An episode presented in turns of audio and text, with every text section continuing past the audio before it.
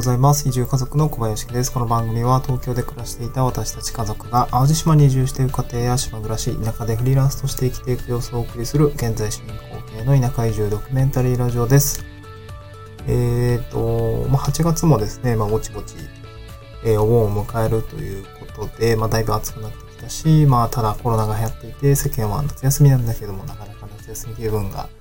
うん、まあ気持ちよく味わえてないかなっていうところですね。まあ最近もちょっとね、淡路島の海を覗いてきたんですけど、まあ地元の方はね、えー、まあ、子供たちを連れて、こう浮き輪に、えー、なんて言うんだろう、浮き輪に、こう、またがりながら、まあ、あ地元でね、楽しくやっていたので、なんかすごくいい、いい雰囲気だなというふうに感じながら、えちょっと私も海を散歩してたんですけど、まあちょっとででもやっぱ暑いんで ちょっとだけだったんですけどね。で今日はですね、ちょっとノートのお話をしたいなと思ったんですけど、まあ、最近ちょっとノートを書いていて、で、まあちょっとブログとノートをまあ書き続けてみたんですけど、まあそこでね、まあ、ちょっと有料ノートを出してみたので、で、その話をちょっとしたいと思うんですけど、まあ今日トークテーマは出すの躊躇し、あ、出すのを躊躇した、カミカミですね。出すのを躊躇してたけど、200円のノートが売れて分かった有料の使い方というようなことでお送りをしていきたいと思います。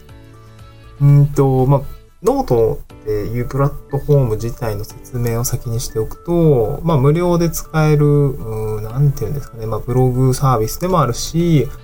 えー、まあ、画像が掲載できたりとか、音声も載っけられたかっていう、その、まあ、クリエイター向けの、えー、まあ、なんて言うんでしょう、コンテンツプラットフォームみたいな感じなんですかね。うん。まあ、結構自由に皆さん気軽に、えー、まあ、無料登録をして、えー、アカウントを作って、まあ、運営することができるような感じですかね。うん。まあ、ホームページとしても使えるような感じはあるのかなというふうに感じます。うん。まあ、企業さんなんかもね、ノートを開設したりしています。うん。で、えー、っと、ブログ、ブログとノートを書き始めてるんですけど、まあ、使い分けとしては、まあ、ブログがですね、えー、一応フリーランスの話とか、まあ、二拠点の話もしてますし、まあ、主にはライフスタイルっていうところですかね。まあ、えー、少し包括的な、えー、まあ、書き物っていう感じですね。コンテンツのプラットフォームとしてワードプレスを使っています。で、ゆくゆくは、えっ、ー、と、仕事の話をちょっと増やしていったりとか、えー、まあ、マネタイズもしたいなと思ってます。で、一方、ノートはどういう感じで書いてるかっていうと、これは今の、ま地域おこし協力隊の活動内容の記録みたいな形で私は、えー、まあ、自由に書いているという感じですかね。うん、書きたいことをノートに書いています。で、今何書いてるかっていうと、もうなんかすごいね、もうテント、テントサウナにめっちゃ振り切ってるっていう感じなんですよね。はい、今、淡路島でテントサウナの事業化をね、進めてるんですけど、まあ、法の壁が厚い厚いで。うん、どうしたもんかなっていう感じですね。うん。で、まあ、ノート自体は割とも3年前、4年前ぐらいからちょっと触っていて、まあ、ちょっと別のアカウントだったりしなくても、もう全然そっちの方に実はやりたんですけど、まあ、記録体としてなって、えっ、ー、と、新しくアカウントを作ってですね、書き出したっていう感じなんですけど、まあなんかその、前々からですね、有料でノートを出すっていうところは知ってたんですけど、まあなかなかね、なんか有料まで出す気配はなかったんですよね。まあ、というのもなんか少し躊躇がありました、なんかメンタルブロックみたいなのがあって、まあどういうその気持ちだったかっていうと、なんか自分なんかが有料で記事出していいんだっけっていうところとか、まあそういうのはずっと思ってたんですけど、まあこの前パッと出したんですね。そしたらパッと売れて200円ぐらいのコンテンツだったんですけど、それが売れて、うわーなんかほんまに売れるやんみたいな感じになって、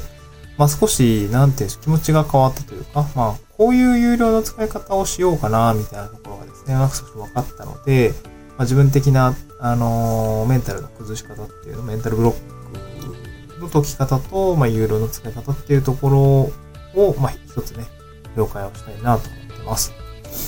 で、今回有料にした記事ってどういう内容かっていうと、えっと、まあ、テントサウナの話なんですけど、テントサウナと浄化双方っていうね、まあ、法律の話を、まあ、いろいろどうやって、えっと、問い合わせをして、どういう見解を得て、じゃあどういうふうにアクションしていったのかっていうところをまとめた内容なんですけど、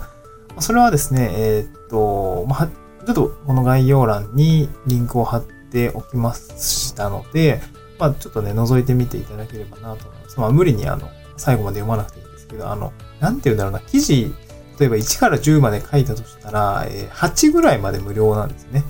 8ぐらいまでは無料なんですけど、残りの2がちょっと有料にしていて、で、その、なんで有料にしたのかっていうと、うん、なんかちょっとおかしい、書いてておかしい話なんですけど、ちょっとね、どちらかというと読んでほしくない内容があったんですよね。うん、どちらかというと、うーんと、書いてはおきたいんだけど、届いてほしくない人もいるみたいな。読んでほしくない読者が、にたどり着かないように、フィルターとして有料というものを設定したっていう感じですね。うん。まあ、あえて有料でもいいかって思えて出せたんですよね。うん。で、結果的に多分どうなったかっていうと、まあ、えっと、この前一部売れたんで、多分一人には届いたんですよね。多分すごい読みたいと思ったと思った人がいたんでしょうね。うん、なんかその人にはちゃんと届いて、他の人には、えー、まあ前半の別に見てもいいよっていう部分は、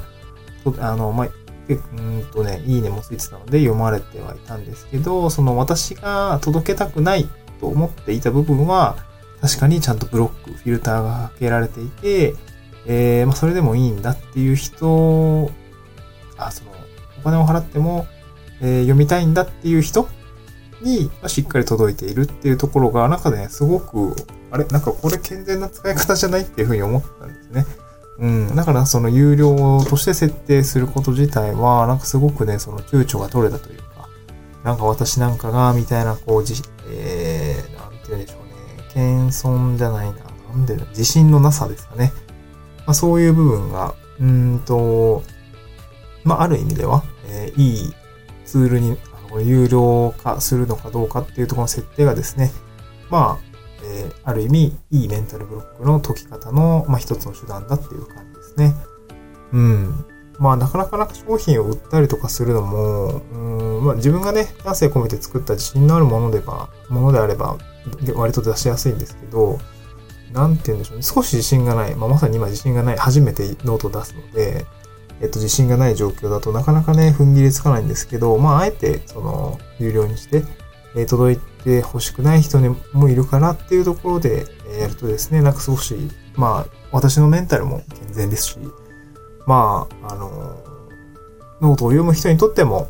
その先必要かどうかっていうのは自分で判断をして選択することができるので、まあ、良かったのかなというふうに感じてまあ、そんな感じですかね。初めて有料にしたノートは概要欄に貼ってあるので、まあ、途中まで読み進めていって、まあ、読み進めていってっつっても、これ聞いてる人をテントサウナやりたいかって言われたら、別にそんなことはないと思うんで、テントハ、テントハウス、ん？テントサウナチャンネルだけ っていうわけじゃないんで、はい、これは本当に感想ですね。ノートの感想だったので、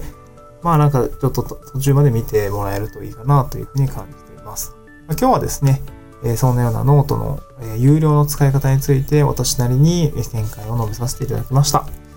今日はですね、合わせて聞きたいに、まあ、ちょっと初